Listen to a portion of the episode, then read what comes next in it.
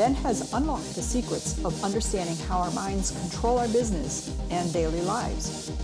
Inside each episode, Ben shares his proven, actionable items, tips, and secrets to managing the supercomputer between your ears so you can build and develop your business and start living the life you desire and deserve. This is Practical Psychology for Business with Benjamin Halpern.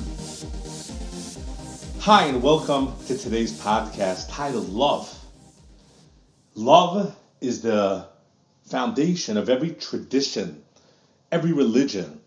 As an Orthodox Jew, one of the first things we say every single day, and we're commanded to say it every single morning and every single evening, is we love God with our heart, with our full soul, and all our finances, with everything we got. It's love. Love drives.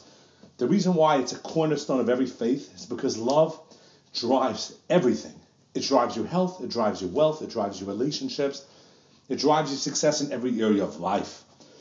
You see, the reason why people are not so aware of the power and the necessity and the effect that love has in their life is because it's invisible. Well, so are some of the most powerful things that affect us, right? Gravity, hatred.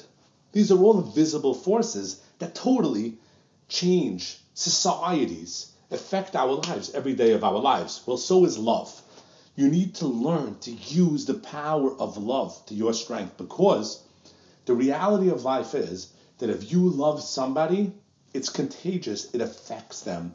They will not be able to hate you.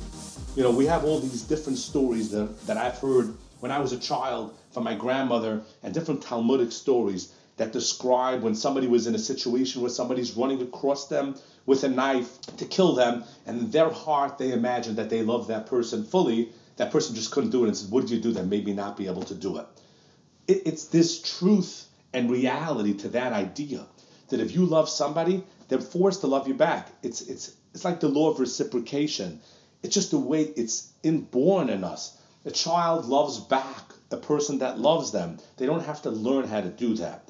So it's the same thing with our client, somebody we're in a relationship with, somebody we want to affect, whether it's a child, whether it's a parent, whether it's a peer, whether it's an employee. We can do that with love. If you feel love in your heart for that person, that person will feel that way back. And we take information, we trust, we want to do business, we want to hang out with people that we love.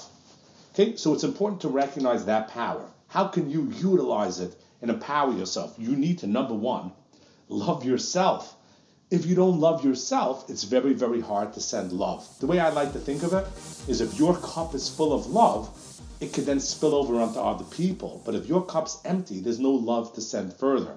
So you need to revel and live in love. The way we do it as as Jews, it's we live in love towards God. We start our day off and we try to connect with that emotion of love. And in order for us to love God, we need to love ourselves and to really be in touch with that feeling. We prime ourselves with that. When we get up, we prime ourselves before we go to sleep.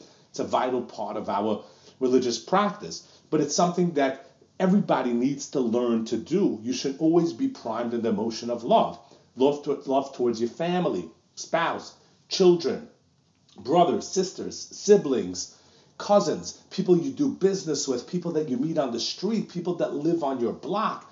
I mean, literally, I prime myself every single day doing this type of exercise where I imagine, you know, love coming into me and then leaving my heart. It's not my own idea. I heard this from one of the big giants, but I send out love from my heart when I start my day to everybody I'm going to meet, to everybody in my neighborhood, everybody in my block, everybody that ever came into contact with me. And it's powerful. It's effective. First of all, I love the place where I'm in. I'm sending this out to you, and I'm in a place of love when I share this with you.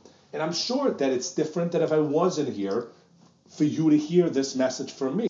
When you're in a place of love in your heart, your message goes over differently. People respond to it differently. It affects them differently. So, living in a place of love, true love, serving people, and whatever you do for business out of love. Yeah, you provide a product or service, but if you provide a product or service with love, it's a whole different thing than if you don't. I remember when I used to come home and comment my grandmother and my mother on their good food. I asked, you know, how did you pull this off? And they would always say that their secret ingredient is love. And there's truth to that. It's different food. You know, my kids love homemade food versus takeout food. And I would venture to say that takeout food a lot of times is tastier because they put in things that would never be put in at home. Yet my kids would never trade one for the other. Disappointing if they don't have fresh food at home because that love is a true ingredient that makes food taste better, makes everything in life better. Connect with love, get used to using love, and you will create a life that you desire and you truly deserve quicker. For more information, free content, visit my website, benjaminhalpern.com today.